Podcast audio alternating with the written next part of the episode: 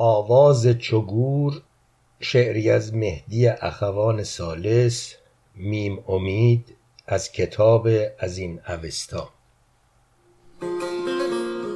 طنینش چنان می نماید ز دور که از پهنه دشت بانگ چو گور ملک الشعراء بهار. آواز چو گور وقتی که شب هنگام گامی دور از من نزدیک دیواری که بر آن تکیه می زد بیشتر شب ها با خاطر خود می نشست و ساز می زد مرد و موج های زیر و اوج نغمه های او. چون مشتی افسون در فضای شب رها می شد من خوب می دیدم گروهی خسته از ارواح تبعیدی در تیرگی آرام از سویی به سویی راه می رفتند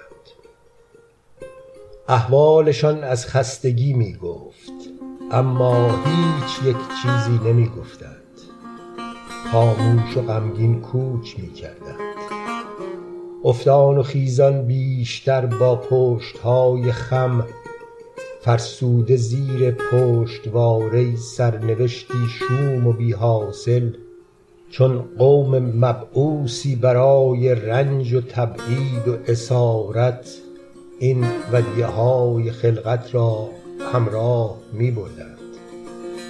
من خوب می دیدم که بی شک از چو گور او می اشباح رنجور و سیه بیرون. وز زیر انگشتان چالاک و صبور او. بس کن خدا را ای چو بس ساز تو وحشتناک و غمگین است. هر پنجه کآن جا می خرامانی بر پرده های آشنا با درد گویی که چنگم در جگر می افکنی. این است. کم تاب آرام شنیدن نیست این است. در این چو گور پیر تو ای مرد پنهان کیست؟ روح کدامین دردمند آیا در آن حصار تنگ زندانیست با من بگو ای بی نوای دور گرد آخر با ساز پیرت این چه آواز این چه آیین است؟ گوید چو گوری این نه آواز است نفرین است. آواره ای آواز او چون نوحه یا چون ناله ای از گور گوری از این عهد سیه دل دور این جاست تو چون شناسی این روح سیه پوش قبیله ماست. با تور و طومار غم قومش در سازها چون رازها پنهان در آتش آوازها پیداست. این روح مجروح قبیله ماست. از قتل عام هولناک قرن ها جسته آزرده و خسته دیریست در این کنج حسرت مأمنی جسته.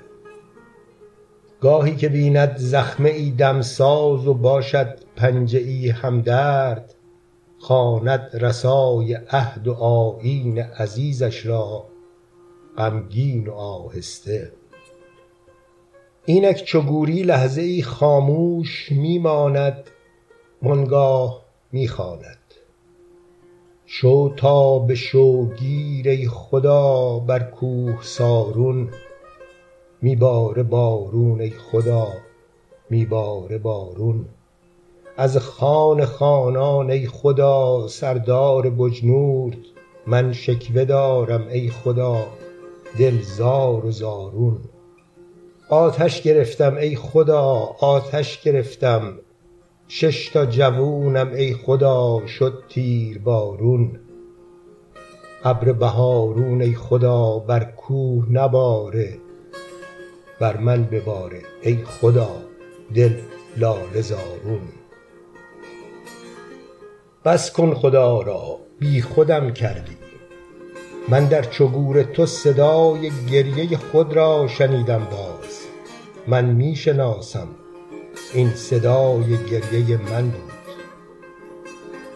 بی اعتنا با من مرد چو گوری همچنان سرگرم با کارش وآن کاروان سایه و اشباح در راه و رفتارش.